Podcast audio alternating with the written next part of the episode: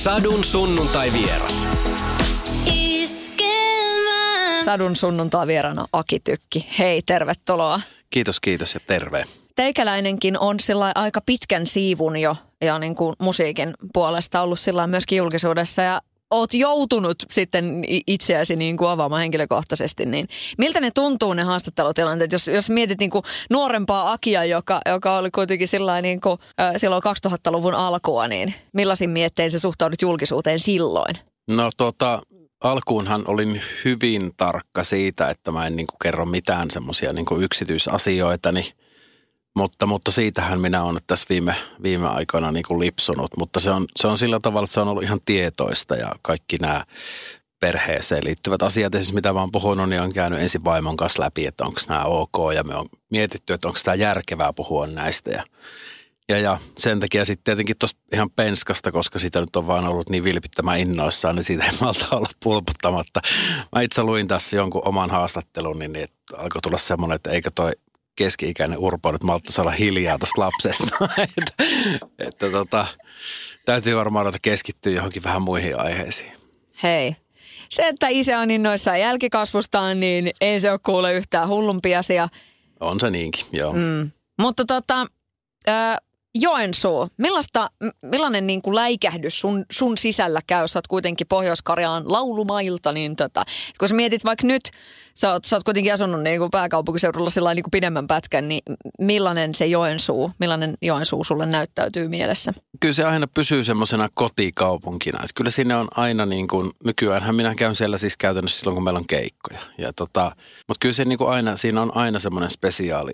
spesiaalitunnelma. Että jotenkin, jotenkin se mulla niin kuin tällä hetkellä Joensuu niin kuin konkretisoituu. Se on se, niin kuin se joen, joen ympäristö. Se johtuu ehkä siitä, että aina kun me mennään siinä, niin me asutaan Kimmelissä ja sitten me käydään siinä Kerubissa keikalla, niin mehän käytännössä ei poistuta sitä joen rannalta. Mutta jotenkin, jotenkin ne on niitä lapsuuden maisemia, missä on niin kuin kavereiden kanssa leikkinyt ja pyöräillyt silloin niin kuin ihan niin pienestä pitäen, kun nyt pyörällä on osannut ajella. Niin kyllä siinä semmoinen tietty kotiseuturakkaus aina säilyy. Millaiset on niin kuin muistoissa sun lapsuuden kesät? No sellaiset kuin kaikilla, että aina paisto, joko paisto aurinko tai sitten oli semmoinen tosi kova ukonilma, että satoi niin kuin sellainen kaatamalla. Ei mitään sellaista harmautta ikinä. Ehkä pieni mahdollisuus, että se on vaan muistoista kiinni, mutta tota...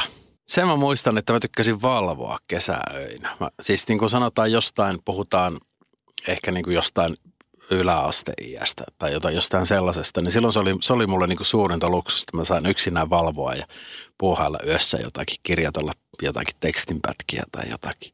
Tai kikkailla jotakin roolipeliasioita, mä dikkasin siihen aikaan sellaisia, niin suomentaa niitä seikkailuja tai jotakin. Se oli vaan ylipäätään, niin kuin mä sain kiksit valvomisesta, en tiedä miksi. No mites nyt näin, kun on, on sitten jälkikasvua, niin mites toi valvominen? No sanotaan, että nykyään osaa arvostaa nukkumista hieman eri tavalla. Päiväunetkin maistuu aika monesti. Aina jos vaan mahdollista, niin nukun kyllä päikkärit. Mä oon vähän huolestuttanut taas puhun lapsesta, mutta toi meidän penska ei nuku enää kotona päiväunia. Se on, se on, se on karmea tappia kyllä. Päiväkodissa nukkuu kiltisti kuulemma. Hei, tunnen tuskasi. Se, se tota... Se tuntuu todella, se on, se on niin kuin dramaattinen se muutos sillä, että hei, missä on mun päivästä se hetki, kun täällä on ihan hiljasta, mä voin odottaa mun kahvin rauhassa. Niin, tai ottaa itse ne päiväunet. Niin. niin. Joo. Mutta tota, no. S- no, ei nyt vielä sanota niin kuin sillä lopullisesti tätä näin. Öö, miten, miten nuoresta, mikä on sun varhaisin muistikuva siitä, että sulla on ruvennut niin kuin toi musa jotenkin niin kuin resonoimaan. Kenties niin, että se on ollut sitten, onko se ollut niinku Michael Jackson, joka on sulle niinku räjäyttänyt tajunnan vai tota? No kyllä se melkein, melkein Michael Jackson on ollut. Ei, sitä varhaisempia, niin vielä mä muistan, että meillä oli pari semmoista niinku single-levyä semmoista, mitä Seiska Tuumasian oli nimeltään vinyylisingut. Oli Juisen syksyn sävel ja sen Toisella, oliko siinä toisella puolella muuten Ilomantsi? Siis mä muistan, että se Ilomantsi oli mulla se. Oliko siinä syksyn sävel? Keksinkö mä ton nyt päästä? No anyways, Juisen Ilomantsi oli kuitenkin biisi, jota mä niinku dikkailin. Ja toinen oli Rikisorsan Reggae, okei. Okay.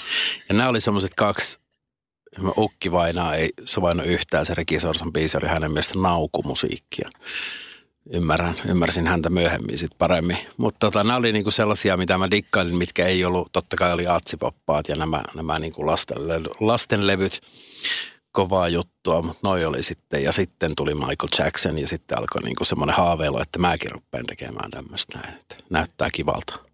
Et kuitenkaan Tenava-tähteen koskaan. En, ei sitä varmaan missähän vaiheessa. Mä, mä taisin olla jo yli siitä iästä siinä vaiheessa, kun Tenava-tähdet alkoi. Et enkä mä usko, että se olisi ollut minun juttu silloin. Kyllä mä olin koulussa jossain musikaalissa, mitä, mitä siellä vedettiin, jotakin Outolintu-nimistä musikaalia muistan. Esitin siinä jotakin tangoa laulavaa hurmuria kuudennella luokalla tai jotakin. Voi, voi, voi. Mä toivon, että sitä ei ole videolla missään. Hei, jos miettii siis kuudennen luokan kaksitoistavuotiaana sä oot laulanut, esittänyt hurmuria, niin kyllä siellä on kuule varmaan tytöt tykännyt jo silloin. No, en tiedä. En tiedä. Mä olin se luokan paksu poika. Se oli aika hassua. öö, no missä vaiheessa sulle sitten niinku selvisi, että hei, mimmithän syttyy ehkä tästä kitaran soittamisesta ja muusta? No ei se ole vieläkään oikein selvinnyt. Mä oon ihan varma. Tota, mä en tiedä, oliko se niinku erityisesti toi, että miksi sitten itse alkoi niinku tehdä musaa, niin voiko sitä nyt sanoa, että se nyt oli suoraan, että tytöt tykkäisi, vaan ehkä se oli niinku laajemminkin sellainen, että sit siinä olisi niinku itselle joku homma, että mulla olisi joku juttu, olisin joku. Ehkä se niin kuin klassinen Waspin I wanna be somebody, niin ehkä se on kuitenkin semmoinen, totta kai siihen liittyy se, että sitten ehkä niin kuin sillä saisi sen vastakkaisen sukupuolen huomioonkin, että kai sekin liittyy siihen, mutta en osaa sanoa, en ole itse ihan hirmu tarkkaan miettinyt, että miten iso juttu se sitten siinä oli. Monesti kuulee sillain, että, että se olisi ihan hyvä tehdä se semmoinen niin kuin mietintä, että, että jos susta otetaan se työminä pois ja se status, niin mitä jää jäljelle. Ja teidän muusikoiden kohdallahan se on niin kuin aika mielenkiintoinen ajatusleikki. Niin tota, Aki Tykki ilman sitä niin kuin muusikkoutta, niin tota, minkälaisia juttuja siellä on? Mä oon sitä joskus miettinyt, mutta se on, se on nykyään siis todella vaikea erottaa, koska tämä... No siis meidän bändi täyttää nyt kahdeksantoista vuotta maaliskuussa ja sit mä oon meidän rumpalin kanssa soittanut hetkinen. Kauanko on vuodesta yhdeksänkymmentäyksi? Siitä on kaksikymmentäkahdeksan vuotta, niinkö? Jesus. Eli mä oon soittanut kaksikymmentäkahdeksan vuotta niin kuin bändissä. Niin silloin se, se, niin kuin se, että mikä muu minä oon kuin tää tyyppi, niin alkaa olla tosi kaukainen, kaukainen ajatus, koska tää on niin, tää kietoutuu niin olennaisesti kaikkeen. Mm, mä mietin, mä en olisi tavannut mun vaimoani ilman tätä yhtyettä. Öö, mun ystäväpiiri olisi ihan toisen näköinen. Mun lapsen, mä en tuntisi yhtään mun lapsen kummeista ilman tätä yhtyettä. Eli, eli tää niin kuin tavallaan luonut lonkeronsa niin kuin sillä, että se liittyy ihan kaikkeen. Niin mun on sen takia ihan mahdoton kuvitella, että mitä mä olisin, olisin jos mulla ei olisi tätä yhtyettä tai että en olisi niin kuin tällä alalla. Onko yhtyeen osalta meinannut tarina katketa joskus? On, meinannut on. Joka päivähän se on tavallaan katkolla. Aina saa pelätä, kun joku soittaa tai laittaa viestin, että kuka lähtee nyt. Tota niin, niin o, o, ei, ei ikinä sillä lailla vakavissa. Että kyllä me ollaan niin kuin sillä tavalla ikään kuin naimisissa, että, että aina on ajatus, että vaikka on erimielisyyksiä, niin niistä selvitään ja sitten jatketaan. Niin kuin, ja ja että pahimmassa tapauksessa pidetään tauko tosi... Käsittääkseni, jos avioliitosta pidetään tauko, niin se oli kai sitten siinä. Mutta, mutta, mutta me ollaan välillä sovittu, että nyt, nyt pidetään niin kuin vaikka edes puoli vuotta taukoa tai puolitoista vuotta taukoa, että nyt täytyy vähän levätä. Että, että nimenomaan sen takia, että meillä oikeastaan niin kuin, ainakin mun, niin melkein kaikki päätökset, mitkä liittyy tähän bänditoimintaan, niin liittyy tai on tehty se mielessä, että me tehdään pitkä ura ja pysytään kasassa. Että jos, jos me joskus hajotaan, epäilemättä me joskus hajotaan, mutta siis sitten kun se tapahtuu, niin se tulee olemaan niin kuin ainoa vaihtoehto. Oliko se silloin yhdeksänkymmentäluvun alussa se, että me tullaan pitämään tämä kauan kasassa? Äm, ei se vielä silloin konkretisoitunut, koska mehän ei sillä bändillä, millä me silloin siellä soitettiin, vaikka tavallaan minä mielestäni on samassa yhtyessä yhä, niin... Öö, Silloin vaan lähin haaveiltiin, että kun saataisiin se hiton levytyssopimus ja sitten me saataisiin sitä hommaa edes käyntiin. No heti perään yksitoista vuottahan siinä meni, että saatiin. Oli siinä vaiheessa aika pitkä aika.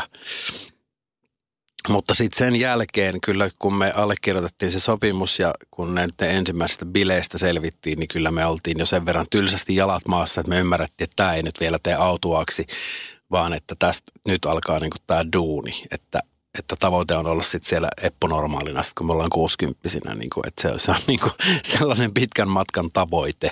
Ja se vaatii, vaan, siis, se vaatii, tietenkin se vaatii tuuria ja sattumat pitää olla puolella ja pitää pysyä luovana, mutta mitä se ennen kaikkea vaatii, niin se vaatii pitkäjännitteisyyttä ja sitä, että jos on vähän laskusuhdanne rockmusiikilla, niin ei lähdetä solo-uralle sekoilemaan, vaan se vaatii semmoista tietynlaista sitoutumista. Kuinka useasti sitä sinulta kysellään, sitä soolouraa? Ei sitä suoraan kysellä, vähän aina ehkä sillä vähän niin kuin kautta rantain. Ehkä just tällä lailla, että onko bändi meinannut hajota ja mitäs jos bändi hajoaisi. Ei, no, to, to, to, toki tuossa niin kuin vain, elämää, vain elämässä, kun jouduin tavallaan irti Heimoveljistä, niin tuonne niin kuin, tavallaan niin kuin soolohommiin, niin Niin silloinhan sitä oli vähän siinä pinnalla, mutta olisi minusta outoa ollut tehdä joku soololevy yhtäkkiä. Ensinnäkin, koska se kuulostaisi niin kuin varmaan tosi paljon Happoradiolta, jos mä semmoisen nyt tekisin ilman jotakin erikoista konseptia. Niin. Mutta siis mites tuolta niin kuin, tavallaan levyyhtiöiden puolesta, niin miten, miten niin kuin sieltä puolelta sitä asiaa on esitetty sulle? Ei sieltä kukaan, kukaan suoraan ainakaan kehtaa sanoa mitään. Kyllä vanhoissa, kun katsoo jotakin vanhoja, oikeastaan mitä tahansa musiikkidokkaria, jos puhutaan bändistä, niin siellähän aina jossain vaiheessa se yksi ilkeä levyyhtiön setä, joka ehdottaa lauleilla soolouraa. Oli kyse Queenista tai Doorsista, mutta tota, ehkä se on nykyään niin läpinäkyvää, että ne vaan korkeintaan sillä kautta rantain, niin kuin sanoo, että tällainenkin mahdollisuus ehkä on. Mutta oliko sulle nuorena niin kuin musiikin rakastajana ja niin kuin muusikon alkuna niin kuin selkeää, että sä haluat olla bändissä vai? Ei, ei sillä ollut muita vaihtoehtoja. Ei, ei, en mä tiedä, miten se olisi sit muuten, muuten edes mennyt. Paitsi sitten joku jonkunnäköinen singer-songwriter, että olisi ihan vaan yksin tehnyt ne biisit ja mennyt akkarin kanssa jonnekin nurkkaan soittaa. Mutta se oli, se oli siihen aikaan se standardi.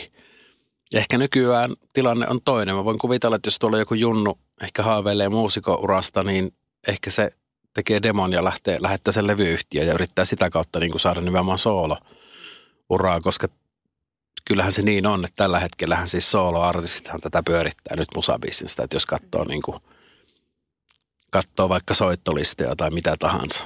Merkille pantavat tosi monet niistä on lähteneet bändeistään pois.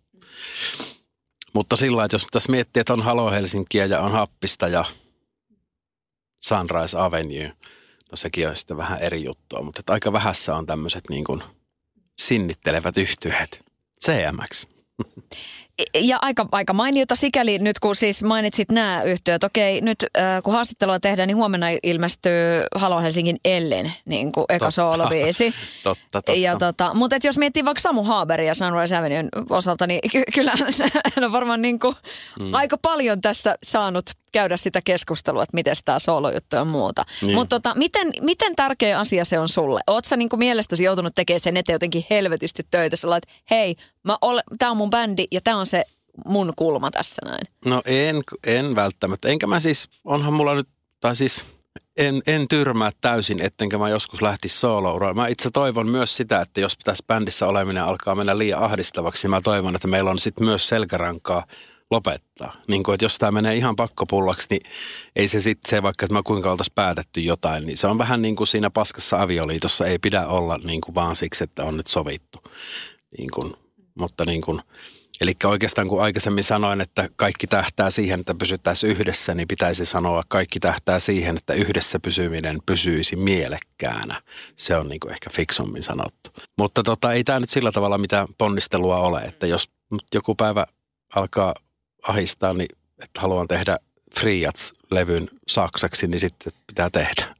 Hei joo, Emma Nummisen niin kuin tuolla manttelin perjeksi heti tuli jotenkin tämmöinen, tällainen mieleen.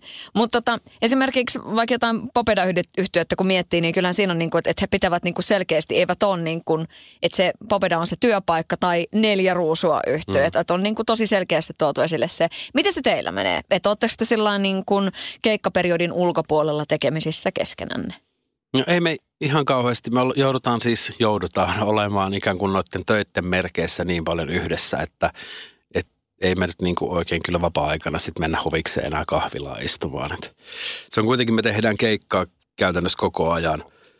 Jos tehdään vaikka kuusikymmentä–sata keikkaa vuodessa, niin kyllä siinä tavallaan kerkeen kiireellisimmät kuulumiset vaihella siinä keikkabussi, keikkabussissa ja bäkkärillä istuessa. Että, ja sitten sen lisäksi, kun mietitään kaikki treenaamiset ja palaverit ja biisien tekemiset. Että oikeastaan eniten, kenen kanssa mä oon niin kuin näiden bändikuvioiden ulkopuolella tekemissä, niin on basisti Jatu, koska hän asuu Kuopiossa, niin me tehdään aina semmoisia perhereissuja välillä pari kertaa vuodessa, että mennään niin kuin heidän perheen vieraaksi sinne, niin se on sitten semmoista täysin niin kuin bändivapaata touhua.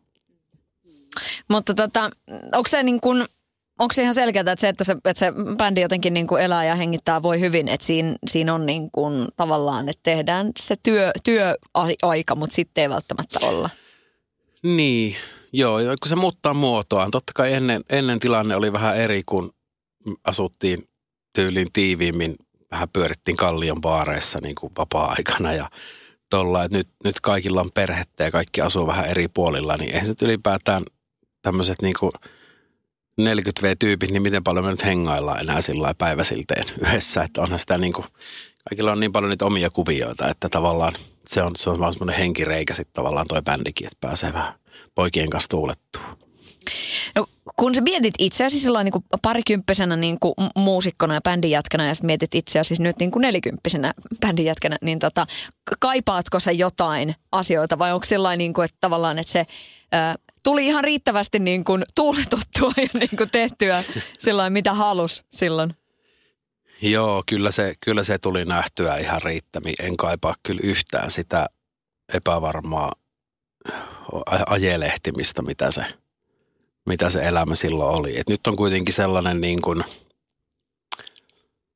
turva, tavallaan niin kuin on toi kotipesä tuolla, pieni rivitalon palanen tuolla Espoossa, niin se tavallaan niin kuin, se tuo semmoista turvaa. Ei sillä kiva, se Kallion yksiökin oli, mutta se oli vähän sekainen ja ei siellä nyt kauhean mukavaa ollut. En mä kyllä kaipaa niitä. Se on, se on mennyttä aikaa se. Mutta hyvä, että ainakin tuli elettyä. Se, en tiedä. Näitähän on näitä tarinoita, että ihmiset vaikka käy koulut riprap loppuun ja sitten pamauttaa kaksi lasta ja menee kaksivitosena niin kuin asettuu aloilleen tai vielä nuorempanakin. Niin mä en tiedä, se on se porukka, jolle tulee se kriisi sitten nel, nel, nelikymppisenä, että en tiedä. Voi olla ihan hyvä näin päin. Tavallaan kriiseilyt on siinä kahden ja kolmenkympin välillä ja nyt voisit ottaa iisisti. Kysyppäs kymmenen vuoden päästä uudestaan, sitten katsotaan mikä kun... Painan jollain Porschella tuohon pihaan. Joo, kyllä. Kyllä.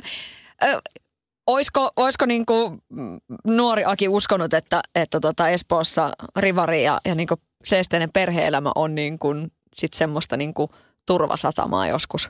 No kyllä itse asiassa. Ei se ole tuntunut, niinku, tai siis se on tuntunut sellaiselta kaukaiselta haaveelta ja ajatellut vähän, koska kyllä mä muistan, että mä oon katseltu kavereiden kanssa, mä muistan, hyvä ystäväni Tohkasen Mikon kanssa, joka lauloi semmoisessa tanssiyhtiössä, jossa minä soitin koskettimia. Mä muistan, että mentiin johonkin keikalle, joka oli jonkun, se oli jonkun lammen tai järven tai meren, jonkun, jonkun rannalla. Mä muistan, se oli itse Helsingissä ja mä selvitinkin sen, mikä se maja oli, mutta mä en muista enää. Mutta anyways, just tommonen ihana talvi, talvinen lauantai, kun aurinko paistui. Ja me katsottiin, kun perheet siellä niin kuin, jolla meni siellä jäällä. Mä muistan luisteliko ne, vai oliko jotain pulkkaa ja jotakin potkukelkkaa. Ja me katsottiin, tuhannen krapulas kannattiin urkua jonnekin hääpaikalle, että soitetaan tai joku firman bileet tai jotakin. Et katsottiin niitä vähän kadehtiin, että niin, että tommostakin se voisi olla. Että ei se välttämättä niin kuin voisi ihan kauheita toikaa. Että meillä on varmaan tosi raikas olo verrattuna tähän.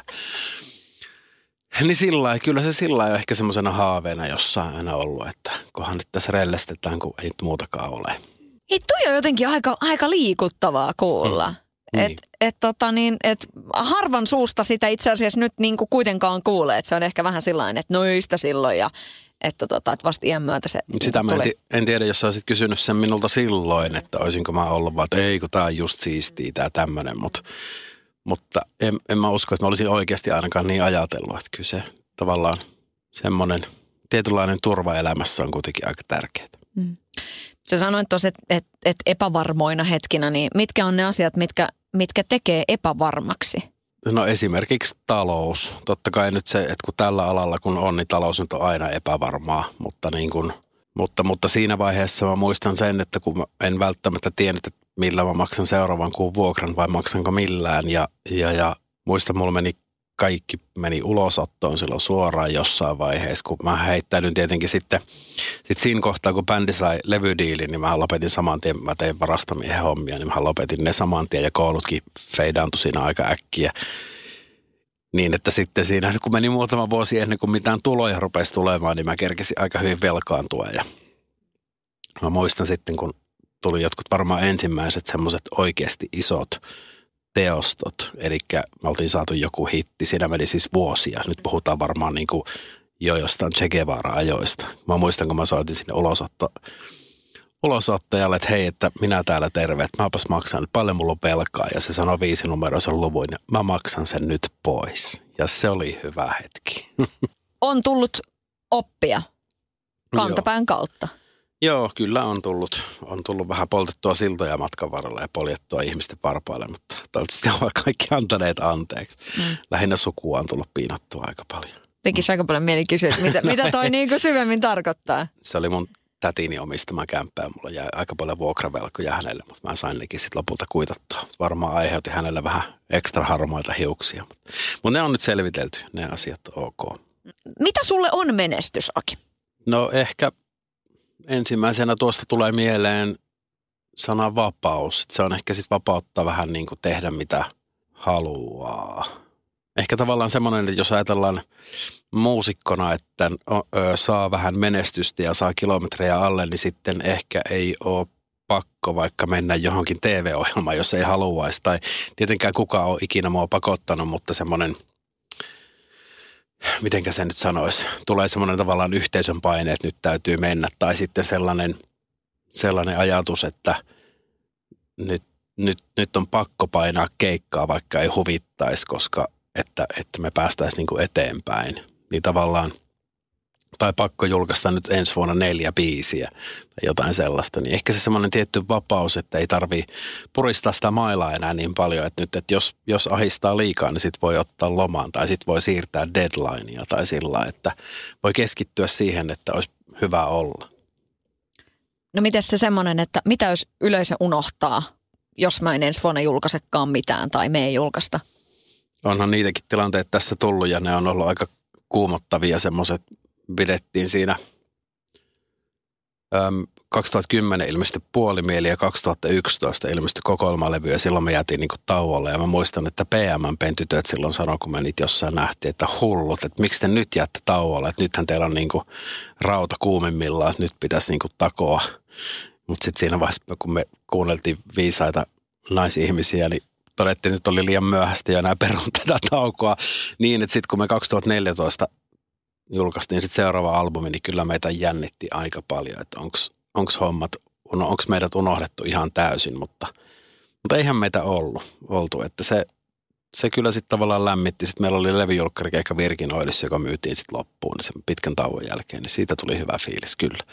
Että ehkä sitten se niin kuin, että jos siinä olisi ollut yksi, yksi levy alla, yksi menestyslevy alla tai noin, niin sitten se ehkä tilanne olisi ollut toinen. Et ehkä sitten unohtuukin helpommin, mutta, mutta sitten kun mekin oltiin siinä keretty aika monta vuotta yhtä, yhtä kyytiä, niin kuin soida paljon radiossa ja tehdä tosi paljon keikkoja, niin ehkä se ei unohdukaan sitten ihan niin äkkiä. Mikä merkitys on niin kuin radiohiteillä? Nyt ihan sellainen rehellisesti. No iso merkitys. Turha, turha sitä on kierrellä. Ei se... Meillä on ollut semmoinen siunaus alusta lähtien, että meidän, me ollaan saatu biisejä soimaan radioon. Niin kuin ihan ensimmäisestä sinkuista lähtien, että okei, se on sitä aina vähän vaihdellut, että miten monella kanavalla ne soi ja, niin kuin, ja miten paljon. Että ei, ei se tarkoita, että kaikista olisi tullut hittejä, mutta että esimerkiksi meillä oli aika, jolloin oikeastaan kolme ensimmäistä levyä, josta kuitenkin sieltä löytyi jo pois Kalliosta ja Tavikset ja tämmöisiä aika isoja biisejä, niin meidän levyt ei myyneet vielä mitään. Mutta niin kuin keikoilla kävi sillai aika okosti porukkaa ja biisit soi radiossa. Jos ne biisit ei ole saanut radiossa, niin emme oltu saatu tehdä seuraavia levyjä, koska sitten tavallaan jos ne biisit ei olisi radiossa, niin ei sillä keikoillakaan olisi ollut ketään. Että sitten tavallaan niin kuin levyt rupesi myymään sitten vasta seuraavalla sitten Kaunisminällä. Ja, ja, ja totta kai ne radiohittien suuruuskin sitten kasvoi. Mutta, mutta kyllä se kyllä tärkeää on. Kyllä se, me ollaan nyt tavallaan semmoisessa bisneksessä, että me olemme tässä, tässä genressä, missä mennään hiteistä. Hiteillä eletään. Mä sanoisin ehkä näin. Millaista se on se tota, maailma sillain, että kun on niinku paljon artisteja ja muuta, on sillain, niinku, että et tuleeko sitä mietittyä, että kuinka monta hittiä tuolla tyypillä on ja kuinka monta meillä on? No kun se on, noita omia hittejä on tosi vaikea arvioida, että mitkä niistä oikeasti on isoja, koska siis tavallaan niin kuin, kun me joskus me tehdään joku biisilistaa ja sitten me mietitään, että pitäisikö tuohon kohtaan olla joku hitti, kun tässä on kolme tämmöistä vähän oudompaa biisiä. Niin sitten me niin kuin, että mietitään, että mikä, että, että tuolla on yleisöä, jolla, jonka, jotka tietää meiltä yhden biisin. Tuolla on varmaan ihmisiä, jotka ei tiedä meiltä yhtään biisiä. Se, se, se, on aina, se on aina hyvä muistaa. Ja sitten on taas tyyppejä, jotka tietää meiltä viisitoista biisiä. Että niin kuin, en mä osaa, en mä osaa tommosia sanoa. Enkä sitä ehkä sitä osaa muiltakaan sanoa. En mä tiedä montako hittiä Olavi Uusivirralla on. Mä tiedän sitä tosi monta biisiä, mutta ei se tarkoita, että ne kaikki on hittejä. Että niin kuin, en mä osaa tohon sanoa. Mikälainen merkitys sillä on, että, että jos niin kuin artistikollegat Äh, antaa kehuja? Onko se jotenkin erilaista kuin se, että äh, tulee vaikka someväyliä pitkin tai jotain tulee niin kuin sellainen fanit viestittää? No kyllähän se lämmittää mieltä. Kyllä mä muistan, kun Kauniin kääntöpiiri -albumi ilmestyi ja Samu Haber kirjoitti semmoisen oikein ylistävän Facebook-päivityksen, niin kyllähän se tuntui tosi hyvältä. Ei se turha sitäkään kieltää. Ei se, ei se nyt Tai siis, mä tiedän, tuntuuko se nyt sen tärkeimmältä, että onko se Samu Haber vai joku random rymättyläläinen fani. Että kyllähän kaikki, kaikki, niin kuin, kaikki hyvä palaute tuntuu hyvältä ja kaikki paskapalaute tuntuu pahalta. Ei, ei sitäkään pidä kieltää. Mm. Onko siinä tullut muutoksia siinä paskan palautteen sietämisessä? No on, on tavallaan, että sen osaa sysätä, mutta se on, se on niin maaginen se, tämä perinteinen, että yhdeksänkymmentäyhdeksän kehua ja yksi haukkuu, niin sitä haukkua jää märehtiä, sitä jää miettiä, että mikä tuolla nyt oli vialla. Se on siitä, siitä tavallaan ei pääse irti, mutta sen, ehkä sen nopeammin nyt osaa hylätä ja niin kuin keskittyä hyviin asioihin. Se on vähän kuin vanhenee, niin ei ole enää niin justiin. Ymmärtää, että, ymmärtää sen, että kaikki ei voi tykätä kaikesta eikä pidäkään tykätä. Että, että niin kuin sit vaan oikeastaan nykyään monesti rupeaa suututtaa sillä, että miksi ton piti tulla kertoa toi, mikä mua ahdistaa somessa ylipäätään. Että jos joku jossain on vaikka, että äänestä suosikki missisi, niin miksi sen tyypin, jonkun tyypin pitää mennä sanomaan, että pitäisi lopettaa koko missikisa. Tätä mä en niin kuin pysty käsittämään. Ja monesti se sen takia, jos harmittaa niin kuin se, että ei mulle tulisi mieleenkään, jos on joku artisti, josta mä en vaikka välitä, niin mulle tulisi mieleenkään oikein kaivaa sen joku someprofiili ja mennä haukkuu sitä siinä. Me ollaan kyllä, me ollaan päästy tosi vähällä, ei meitä, niin kuin, meitä haukkuu kriitikot, eikä nekään enää jaksa enää edes noteraa. Onko kriitikoita enää sitä? Niin, mutta et, et, lyhentääkö joku asuntolainaa niin kuin kriitikon hommilla nykyisin enää, että niin. Tota, et niin. On, niin kuin Suomen kansa tekee nämä kriitikon hommat? Niin just. Tärkeämpää on se, että jos käy keikalle ja siellä on ihmisiä ja mitä ne ihmiset tykkää, niin se on niin kuin kaikista tärkeintä. Kuinka paljon tulee semmoisia viestejä jostain biisistä, että tämä biisi on pelastanut mun elämän tai niin kuin, tiedätkö, jotain todella henkilökohtaista? Koska nykypäivänä se on niin, niin kuin sillain mahdollista. Et toki sitä niin kuin palautetta sit voi tulla niin kuin monenlaistakin ja se on niin kuin tässä nykypäivän vitsaus. Mutta nimenomaan nyt ne semmoiset, että joku lyriikka on niin kuin tuff, iskenyt niin, että se on ehkä estänyt jotain asioita vaikka tapahtumasta. Joo, kyllä niitä on, niitä on tullut ihan tuntuva määrä ja se on, se on, se on parasta palautetta tietenkin, että jos niin kuin oikeasti pelastanut vaikka hengen tai nyt jos ei vaikka niinkään isoa asiaa, mutta niin kuin auttanut jossain hädän hetkellä, niin kyllä se on paras palaute semmoinen. Kun siitä tulee sitä aina se niin kuin, kun voi olla semmoinen, että jos on vaikka joku keikka, ei vaikka mene ihan nappiin, tuntuu, että ei ollut vaikka oikein, ei saatu yleisöä liekkeihin tai jotenkin vähän sillä lailla ja sitten, sitten tota, ei oikein soittokaan kulkenut ja että ei nyt ollut ihan parasta, niin sitten tulee semmoinen, että onko tässä nyt niin kuin mikä järki, mutta se tavallaan niin kuin tommonen, tommonen palaute sitä aina muistuttaa, että kyllä sillä aina on merkitystä. Nyt oli muuten mielenkiintoinen meidän fan club, Facebookin fan club -ryhmässä, niin siellä joku kysyi tämmöisen kivan kysymyksen, että, että muistatteko jokainen, että mistä te olette niin kuin ekan kerran niin kuin alkaneet digata happista, niin näitä on ollut kyllä kivaa lukea. Siellä on niin kuin jengi, kun ne luettelee ää, semmoisia yksittäisiä keikkoja, jonne ne on sattuneet joskus tulemaan, niin sitten tulee semmoinen, että niin mä muistan ton keikan, että jäi vähän keikan jälkeen semmoinen olo, että ei tää nyt ehkä mennyt ihan nappiin, mutta tämä tyyppi on ollut siellä. Yksi oli vuonna kaksituhattaneljä Espan lavalla, mä muistan sen keikan, että oli jotenkin hävetti ja mulla oli farkkupaita päällä. Ja niin kuin, että sielläkin on ollut joku tyyppi, joka nyt tänä vuonna kaksituhattayhdeksäntoista vielä seuraa meidän bändiä. Siitä tulee, se oli kova motivaattori tommoinen, niin kuin, että joka ikinen keikka kannattaa niin kuin sillä lailla. Hieno laji. Mm. Onko koskaan kyllästyttänyt olla Aki Tykki sillain, että et kuitenkin sillä, että kun fanitkin suhtautuvat niin kuin paikoin hyvinkin intohimoisesti ja kaikkea mitä sä teet, niin, niin se on niin kuin kova juttu. Ja sitten vaan silleen, että et voispa vaan olla sillain, että mä en olisi niin jotenkin äh, intohimoisten niin kuin huomioiden kohteena, tiedätkö? No joo, mä, mä pääsen aika helpolla. Meidän noi fanit on jotenkin aika asiallista porukkaa, että ei, ei mulla oikein tule sellaisia ahdistuksia kauhean usein tommosista. Että ei siellä niinku, välillä on aina mietittänyt semmoinen, että kun me ollaan oltu alusta lähtien niinku ihan niinku tietoisestikin tavallaan semmoisia helposti lähestyttäviä, että meillä voi vähän niinku fanit juttelee niinku kavereille ja noin, niin sitten joidenkin kohdalla se menee ehkä vähän sillä, että ne saattaa sanoa esimerkiksi jonkun palautteen jostain vähän turhan suoraan. Sitten tulee semmoinen no, että hei, mikä sä luulet olevasi? Näkee mieli sanoa, olen hillinnyt itseni, mutta niin kuin, mut, mut, sekin on, sekin on niin pientä ja sitten tavallaan tietää, että eihän sitä millään pahalla tee, että ei, se, ei sekään nyt semmoinen, mutta ei se oikeastaan ahista. Koska nämä on, nämä on sillä lailla omissa käsissä, että jos, jos minä menen keikan jälkeen jonnekin baarin puolelle hengailemaan, niin ihan varmasti ihmiset tulee juttelemaan ja niillä on asiaa. Ja jos mä en sitä kestä, niin mä pääsen sieltä karkuun. Että mun ei ole pakko sitten mennä sinne, niin sillä se on helppoa hallita.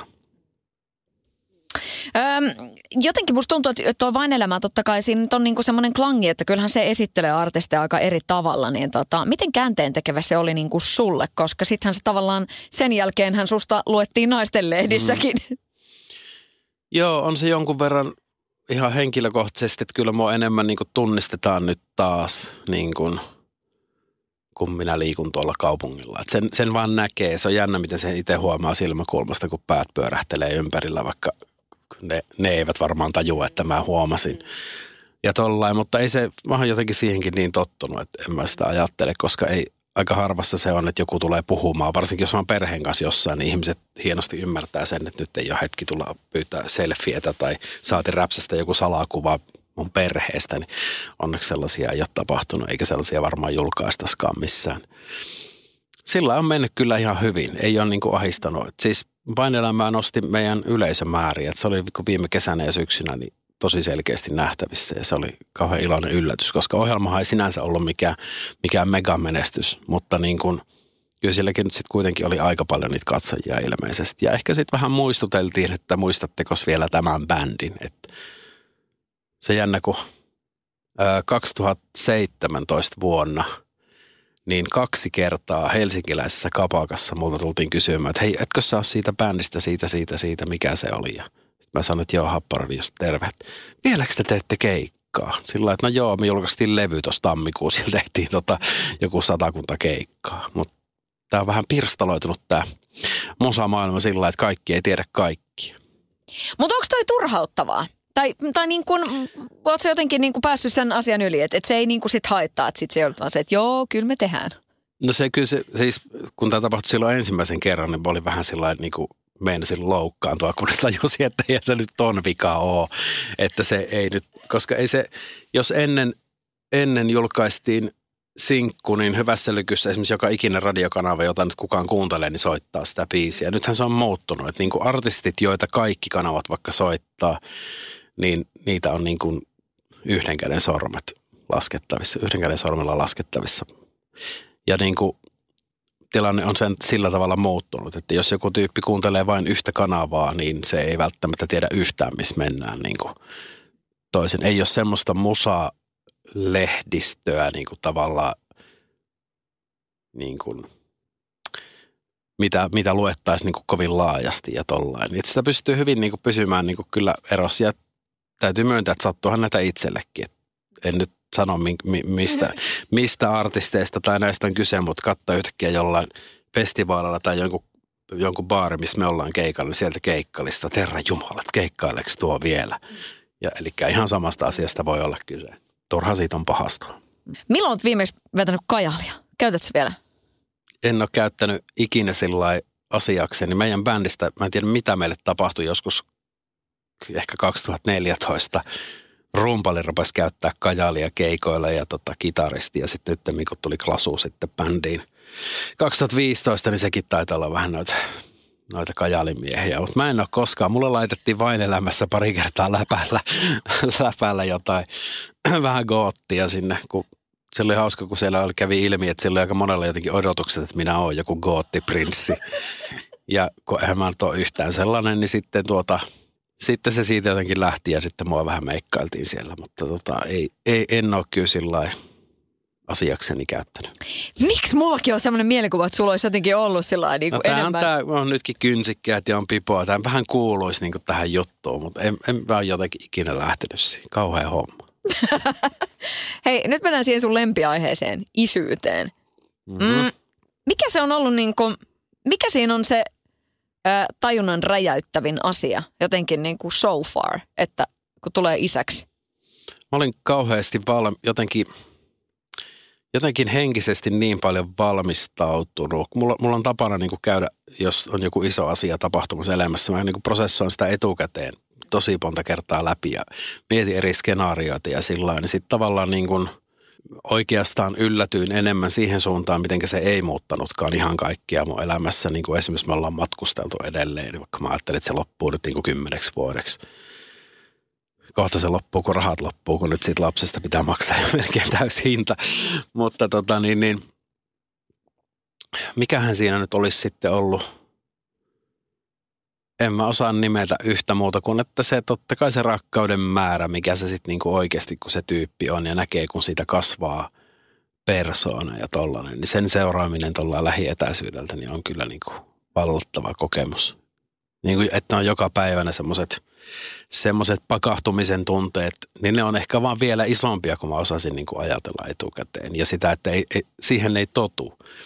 Monta hyvää asiaa elämässä, esimerkiksi jos muutat saat unelmiesi kodiin tai saat jonkun uuden ihanan auton, josta oot haaveillut, niin ei se kahden vuoden päästä enää niin kuin ole semmoinen, että joka päivä on semmoinen vuhuu. Mutta lapsi vähän on. Se, siihen ei tavallaan niin kuin, se on vuhuu kerran päivässä. Siihen ei niin kuin tavallaan totu, mikä, ku, mikä on ihan hyvä tietenkin. Mm. Mikä siinä niinku on, on jotenkin niinku ollut sit sillain maagisenta, että et just se, että et, et se tyyppi rupeaa puhumaan, että mit, mitäs kaikkea tuolta tulee vai onko siis, että et tunnistat sä hänessä niinku sua ittees tai jotain, niinku, että et, et, onko se se, että minkälaisia asioita hän kyselee tai? Niin, no se on niinku, kun se just kun se kehittyy niinku koko ajan, että meidän penska rupesi juttelemaan enemmän niinku vasta tuossa viime syksynä, kun hän aloitti päiväkodin, että kun silloin, silloin tavallaan tietysti, kun hän saa ikäistään seuraa ja tavallaan kun vanhemmat hän nyt ymmärtää, kun hän nostaa kulmia, niin tietää, mistä on kyse, mutta siellä on varmaan ollut pakko sitten vähän oppia. Kyllä se niin kuin kaikessa on se, kaiken kehittymisen seuraaminen on niin, kuin niin maagista, että en mä nyt tiedä, näinkö mä itteeni muuta kuin ulkonäöllisesti välillä hätkähdyttää, kun mä otan jonkun valokuvan hänestä ja katson, näyttää tismalleen samalta, kun mä oon näyttänyt kaksivuotiaana. Vaalea tukkakin, niin kuin mulla oli silloin semmoinen ihan blondi. Kutsun häntä Kääpio blondiksi. Niin tota, en mä nyt osaa, mikä se kysymys nyt olikaan taas? Niin, et, et, et, mistä niinku tulee se, se jotenkin niinku, se, siinä kasvussa ne niinku hienommat jutut? Että tavallaan jotenkin mun mielestä se on ollut hauskaa itse miettiä sellainen äitinä, että just, just ne niin kuin, että mitä juttuja ne on ruvennut niin kuin selittämään sellainen, vau. Wow. Että mm. ei, ei niinkään se, että kun on lähdetty vaikka kävelemään. Niin, joo joo, kyllä se niin kuin, on se hurja nyt seurata, välillä seuraa häntä niin kuin nurkan takaa sillä, että hän ei huomaa, kun hänellä joku, hän leikkii jollain kahdella Lego-ukolla ja sitten siinä onkin isi ja äiti ja sitten ne keskustelee jotakin ja sitten joku piipaa, piipaa ja sillä lailla, että Herran Jumala se tekee noin päiväkodissa, niin mitä ne luulee, että täällä tapahtuu ja sillä niin kuin oikeastaan se, se, se on hurjaa seurata nähdä mielikuvituksen kehittyvän, koska se on, niin kuin, se on semmoinen aika vaikea selittää mitenkään varmaan matemaattisesti, että missä kohtaa se alkaa syntyä ja, ja miksi se menee tietyllä tavalla. Että onko se se, että kun hän katsoo Ryhmä Hauta, niin sitten hän niin kuin siitä tavallaan rakentelee tarinoita. Sitten on ollut hauska seurata, eikä sen verran löytyy omia piirteitä, että hän tykkää ihmisesti sanottaa itse biisejä, niin kuin varmaan aika monet lapset, että ei hän jaksa sitä jotakin ihahaat laulaa kovin kauan, kun hän alkaa keksiä siihen omia piipaa sanoja, kun häntä... Ja Robinin boomkahja hän laulaa puuppaa, puuppaa, paa. Että pieruhuumorikin tuntuu toimivan. Kuka sä oot Ryhmähausta? Koska totta kai iskäkin on joku ja äiti on joku ja sitten lapsi on joku. Mä en ole vielä... Mä en itse ole niin perillä, mutta siis Samppahan siinä tuntuu olevan se sankari käsittääkseni, ainakin siitä meidän penska puhuu koko ajan. Mm. Niin kai mä toivoisin olevani Samppa. Mä luulen kyllä, että voi olla, että hän on itse se, mutta en tiedä. Pitää vielä tutustua paremmin. Me, me, me ollaan vasta ihan vähän aikaa katsottu Joo. sitä. Se on kyllä todella hyvä. Kyllä se, kyllä se vaikuttaa aika lupaavalta ja siinä on jotakin taikaa, koska siis kaikkihan dikkaa sitä. Eikö kaikki penskat rakasta Ryhmähauta? Ja ei meidän pojallekaan kukaan sitä syöttänyt tai että hän ei oppinut mistään, että se on hyvä, vaan mä kerran huomasin, että hei, täällähän on nyt tämä Ryhmähau, mistä kaikki puhe. Pistin yhden jakson pyörimään ja kerralla koukkuun. Että ihan, niin kuin, ihan, ihan jumissa. Kuinka paljon sä valvot itseäsi sillain, että lapsi ei näe iskää niin kuin puhelinkädessä ja somettamassa ja niin kuin näin poispäin? Liian vähän se, se, sitä tulee tehty. Mulla on, mulla on sellainen, mulla on siis tosi paha tapa, että mulla on tosi paljon kännykkä kädessä ja, ja se, se johtuu osittain siitä, että mähän teen myös niin kuin tavallaan työasioita koko ajan kännykällä. Ja se, mun pitäisi paremmin erottaa se hetki, että niin kuin olkoon se vaikka, että pyhitän yhden tunnin, että mä vein sen puhelimen toiseen huoneeseen. Että mun ei ole pakko vastata keikkamyyjälle nyt, niin kuin sillain. Mutta se, se on semmoinen, se on paha tapa. Sitä pitäisi, sitä pitäisi karpata ja sitten me ollaan vaimon kanssa koko ajan puhuttukin, että me näytetään vähän huonoa mallia, mallia koko ajan, mutta oppia ikä kaikki. Mm. Öö, teilläkin niin kuin... Sä Me Naiset-lehdessä kerroit, että, että tässä niinku tavallaan että, että on koettu keskenmenojakin ja niin kuin näin poispäin. Niin miten isona lahjana sen, sen lapsen saamisen oikeasti nyt kokee, kun hänen kanssaan voi touhuta, tehdä ja, ja saa katsoa, kun hän nyt on siinä? Kyllä se totta kai ja se, kun mä jossain nyt sanoinkin, sanoinkin että näistä nyt on vähän puhuttu jopa liikaa nyt näistä... näistä niin kuin raskausajan ongelmista, koska tavallaan ne, ne ei merkkaa meille itselle enää nyt jälkikäteen mitään, koska meillä on nyt se tyyppi siinä, että me oltiin nyt onnekkaita. Ja sillain ne, ne tavallaan pyyhkiytyy sieltä muistoista, että sitä ei ajattele menettäneensä enää mitään, koska toi on nyt tossa. Mutta mut siis sehän siitä jäi, että niin kuin todella, eikä vaan tähän liittyen, vaan niin kuin jos mä mietin mun, mun tuttava piiriä, että miten yleisiä erilaiset ongelmat näissä asioissa on, niin sen takia kyllä jokainen, joka sen lapsen onnistuu saamaan, jos niin haluaa, niin kyllä voi pitää itsensä onnekkaana ja myös me. Niin, sit siinä on myös se, että kun, kun se baby tulee, niin sittenhän siinä niinku just tää iskä ja äiskä ja mitäs muuta tässä nyt ollaan, niin tota, ää, miten, miten niinku tavallaan Miten sä niinku miehenä pidät sitten huolta siitä? Mä oon jostain niinku oppaasta lukenut, että se on niinku isän tehtävä tehdä lapselle selväksi, että toi äiti on tässä niinku iskän, iskän tämmönen niinku pari ja meillä on tää meidän oma juttu ja, ja niinku näin poispäin. Että tota, et mitäs tämmöiset niinku kynttiläillalliset ja muut vastaavat? Mm, no se on kyllä, se on vaikeeta, koska se, et, sellaiset, anteeksi, käänsin pään just mikrofoni yskiä. Se, se, se on jatkuva asia, jonka kanssa pitää niin kuin nähdä vaivaa. Et se on se erona entiseen, että jos halusi kynttiläillallisille tai niihin muihin asioihin, niin se on vaan kun menee vaan. Et nyt se vaatii niin kuin säätämistä ja se, se on se on kans tätä oppia ikä kaikki osastoa. Et kyllä me niin kuin yritetään päästä hitto leffaan edes kahdestaan aina välillä ja tollasta, mutta jotenkin molempien niin kuin perheet asuu vähän tuolla muualla Suomessa, niin se on aina vähän mutkaista, mutta, mutta sitten toisaalta ajatellaan, että se lapsi on, lapsi on näin pieni niin kuin vaan oikeastaan aika lyhyen hetken, että tavallaan kai se aika usein menee niin, että se parisuhde katsellaan sitten, kunhan penskan kanssa alkaa helpottaa, niin sitten katsotaan, että missä mennään ja rakennellaan sitten, mitä on sortunut. Niin, ja sitten, että et jos olisi vaikka jotain muutakin puhuttavaa kuin se lapsiasia, niin, niin tässä kaiken on, keskellä. Niin, kun se on just niin, kun se on, se on molemmille maailman isoin asia niin, niin kuin selkeästi, niin se tavallaan, että jos ennen me olimme toistemme ykköset, niin nyt meillä on molemmilla uusi ykkönen tossa, niin, kuin, niin se, se totta kai se mutkistaa asioita, mutta... Mutta se auttaa, että tässä puhutaan ja ollaan niinku tietoisia siitä, niin se ehkä vähän helpottaa.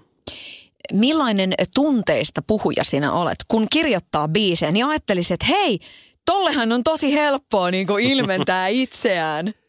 Mutta niin, onko se niin? Mä oon hyvä puhumaan silloin, kun multa kysytään, vaikka joku kysyy mielipidettä johonkin asiaan tai puhumaan muille, antamaan viisaita neuvoja, niin, mutta sitten kun mun pitäisi itse tilanteessa niin kuin projisoida niitä itteeni, niitä mun hyviä viisauksia, niin se on paljon vaikeampaa sitten. En ole maailman paras riitelijä esimerkiksi, että mä oon semmoinen mököttäjä sitten ja tollain. Se on vähän monivippoinen juttu. Sitä ehkä, ehkä sitten niissä biiseissä osaa sillä kaivella alitajunnastaan niin kuin sen, mikä oikeasti olisi hyvää ja oikeasti pitäisi tehdä, mutta sitten tosi tilanteessa se on aina vähän vaikeampaa. Mutta voi vaan kuvitella, että sinähän olet varmasti saanut itsestäsi purettua paljonkin asioita just niihin biiseihin. Että et jos ei niitä biisejä olisi kirjoitettu, niin olisi ehkä saattanut jäädä jotain mörköjä mm-hmm. ehkä, vai? Kyllä varmaan, joo. Kyllähän siellä nyt tulee käsiteltyä tavallaan, että mun, jos joku lukee, kuuntelee meidän musaa ja lukee mun tekstejä sillä ajatuksella, niin kyllä mä luulen, että sieltä aika hyvän käsityksen saa niin kuin meikäläisen sielun elämästä. Ehkä mä sitä ajattelinkin niin, että riita, riitatilanteessa, niin mä toivon, että se riitakumppani joskus lukee jonkun tekstin ja sitten se ehkä ymmärtää, että miksi, miksi käyttäydyin niin kuin käyttäydyin tai jotakin. Et en mä tiedä, nämä on vaikeita juttuja, nämä tämmöiset.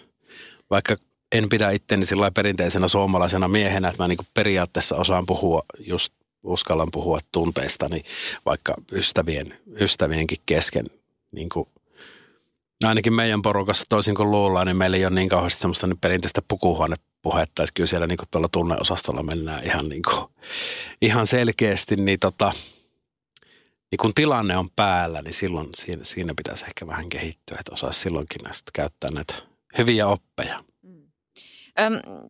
Teidänkin bändin tavallaan niin kuin jäsenten perhekuvioista on niin kuin aika paljonkin uutisoitu, niin miten tommoset vaikuttaa siihen niin kuin teidän työntekoon? No kyllähän sitä nyt vähän aina nauraskellaan siellä linja-autossa. Joku saattaa sen seiskapäivään tuoda sinne ja nauraskellaan, että jaa, onpas taas skandaalia kehissä. Mutta tota, ei se nyt siihen, ei se siihen itse duuniin vaikuta, vaikuta ehkä mitenkään. Että totta kai se, että jos tässä on joku, jollekin on joku eroprosessi kesken, niin totta kai se nyt vaikuttaa kaikkeen sitten, että yksi on niin kuin pahoilla mielin tai tollain, mutta että ei, se, ei se nyt sinänsä se, että siitä lukee jossain lehdessä jotakin, niin ei se, siinä nyt sinänsä, se nyt vaikuta mihinkään. Se on vaan hassua. Siellä on aika hienoja juttujahan, se aina uutisoidaan. Yksi parhaista oli se, että kun meikäläinen kiiruhti lentokentällä ja sitten mulla oli väriläiskenä punainen huivi kaulassa, lentokentältä ihasteltiin. Ah, siellä on niin kuin katseet kääntyneet taiteilijatykin perään. Kyllä, taiteilijatykki lompsi sen takia kauhealla kiireellä lentoasemalla, kun mä halusin käydä vesipullo ostamassa sieltä apteekista, jossa se on euron halvempaa kuin muualla. Kunnon tarjoushaukka. Ja tota niin, niin pettymyksekseni se apteekki oli muuttanut tai hävinnyt kokonaan sieltä, niinpä mä lompsin sitten kiireellä takaisin. Mutta pääsinpä hei lehteen, kato nimi lehteen. Kyllä, joku on siitä kotioppa kuitannut jonkun kolmekymppiä. Kyllä, kyllä. Hei tota... Öö, vielä on palattava siihen, sä sanoit tuossa alussa, tota, puhut itsestäsi sillä niin kuin nuoruudessa ja just tämä, että tytöt tykkää ja muuta, niin tota, sä vähän tuossa sivusit näitä ulkonäköasioita. Niin tota, onko, onko suomalaisella niin kuin muusikkomiehellä, niin mitäs tämä ulkonäköasia? Nykyisinhän ei niin kuin, et, et, et niin kuin, ei kuulemma ryypätä niin paljon, että se jotenkin niin kuin, että treenataankin kimpassa ja sillä, että, että on niin kuin hyvä fysiikka niin kuin kaikilla ja muuta vastaavaa, niin tota... Onko, onko sinulla ulkonäköpaineita joskus ollut, tai onko niitä? Miten, miten tämä asia sussa jotenkin niin kuin resonoi? Mm, on, on ollut ja on, on edelleen, on jatkuvasti. Mä koen olevani viisitoista kiloa lihavampi kuin mun pitäisi olla. Ja, ja, ja, ja se on, me ollaan kuitenkin, Me ollaan erittäin vanhan liiton bändi siinä mielessä, että miten me käyttäydytään tuolla keikkareissuilla. Mä sanoisin, että me ei olla niitä, jotka käy siellä salilla, vaan me ollaan niitä, jotka käy siellä pubissa. Ehkä pitäisi muuttaa tämä käytäntö johonkin muualle, mutta kun se on sitten taas tavallaan, kun tämä on tätä, kun faijat pääsee vähän irti, niin se, se on niin kuin, ei siinä jaksa mennä rautaan ostaa. Kyllä ne on ihan todellisia ongelmia jatkuvasti tuommoiset, että se niin kuin pahimmillaan, Pahimmillaan vaikuttaa sitten siihen, millainen olo on olla lavalla. Että kyllä se on niinku ihan jatkuvaa, jatkuvaa taistelua. Ö, oletko koskaan käynyt ajatusleikkiä, että jos olisitkin nainen, niin olisiko tilanne jotenkin toinen? Että olisiko niinku joku isompi paine? No ei se varmaan ainakaan helpompaa olisi. Että kyllä mä voisin kuvitella, että, että se on, oho, voisin kuvitella, että se on ihan, ihan niinku vastaavanlaista. Että miesten ulkonäköpaineista on vähän ruvettu puhumaan viime aikoina, mikä on niinku ehkä ihan hyvä asia, mutta tota... En mä tiedä. Omalta osaltani mä ainakin, mua on hyvin paljon aina ahdistanut sellaiset. Mutta mikä on sitten taas jännää, niin on se, että mua on ahdistanut vaikka kahdeksan vuotta sittenkin mun ulkonäköasiat ja mä oon tuntenut itteni läskiksi. Ja nyt kun mä katson niitä kuvia, niin voi Jeesus, olinpas komea härkä. että tota, se aina vähän masentaa, että miksi mä en silloin nauttinut, nauttinut tilanteesta. Mutta se, se kai kuuluu kans asiaan.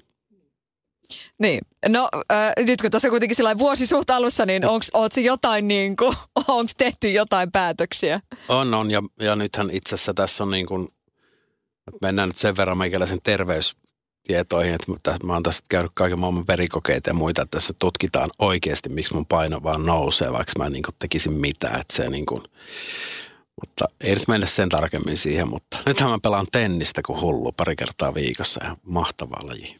Näpö, näpö. Kunnon turhanpurona vai? Joo. Mahtavaa. Mm. Millainen sä oot tota, siellä kentällä? Palaako hermo vai oot sä tommonen lunki? Äh, me ollaan nyt, nyt, nyt mä oon kahden eri kaverin kanssa käynyt nyt, niin me, me ei olla vielä pelattu pisteistä. Että me ollaan niin kuin enemmän tällainen kunto, kuntoilumielessä vaan lyöty palloa. Kyllä me kohta ruvetaan laskemaan pisteitä ja sit rupeaa varmaan menemään hermotkin. Et nyt on mennyt vielä ihan rennosti. Tuossa ihan vasta tuli teiltä uusi biisi, joka tota niin, ää, tässä niin kuin ää, stadion balladiosasta vähän niin kuin tällaisia, tällaisia viitteitä, niin tota, millaisella ajatuksella Happis julkaisee uutta musaa? Onko se niin kuin albumi keskeisesti vai biisi kerrallaan vai tota, me, millaisia miehiä te olette niin kuin tässä asiassa?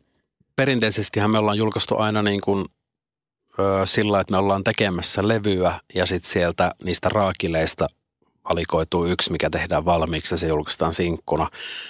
Mutta me ollaan samaan aikaan jo studiossa tekemässä useampia kappaleita. Tällä kertaa, tällä kertaa meillä oli tyyliin kaksi raakiletta, josta valittiin toinen ja mentiin tekemään se. Ja se on, se on nyt ainoa biisi, mikä on tehty. Öm, tilanne on muuttunut.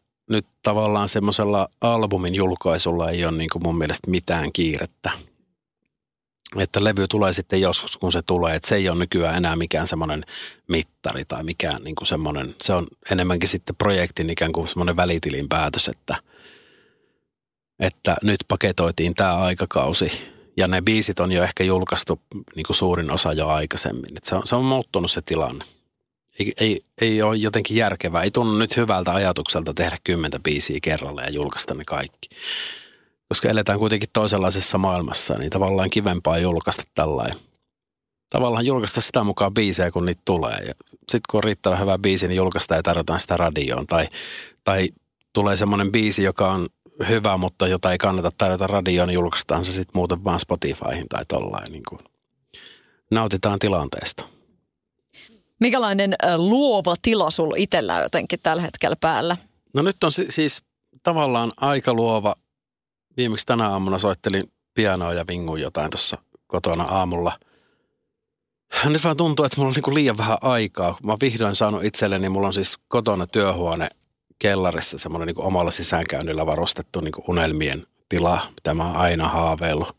Plus se on myös semmoinen man cave tai human cave, missä on iso televisio ja sohva ja aietta äänentoista. Niin musta tuntuu, että mulla on vaan liian vähän aikaa viettää siellä, koska se biisin tekohan ei ole semmoista, että mä menen nyt tekemään vartiksi ja sitten huomenna tunniksi ja tollain, vaan siinähän vaatisi niin kuin päiväkausia, semmoista tylsistymistä ja pyörittelyä, että sieltä täältä löytyy sitten idea, joka on sen arvon, että sitä kannattaa jalostaa eteenpäin. Mulla on vähän semmoinen malttamaton olo, kun ei ole aikaa. On jostain syystä pitää juosta kaiken maailman palavereissa nyt koko ajan. Tässä on fokus vähän karannut tuosta musahommasta. Mm, mutta tota, sitten monesti sanotaan sitä, että, että, että kyllä niin kuin musan tekijällä, että pitää olla sitä muutakin elämää, että voi kirjoittaa jotain biisejä. Mm. Niin tota, äm, minkälaista tähän niin kuin tämmöiseksi kauniiksi lopuksi, niin kuinka sellainen, niin kuin, millaista sun elämä on ollut? Että kuinka paljon sieltä on sitten niin kuin irronnut niihin biiseihin? Että jos, jos sä mietit elämää niin kuin so far, niin tota, kuinka semmoista äh, hyvää biisintekoelämää, että on niin kuin tarinoita kerrottavaksi, niin sä oot elänyt? Vai oot sä ottanut tavallaan myös sit muilta? No siis kyllähän sitä nyt kyllä tuolta menneistä vuosista, niin kyllä sieltä löytyy sitä materiaalia, on sieltä niitä kaivettukin ja on sieltä kirjoitettu.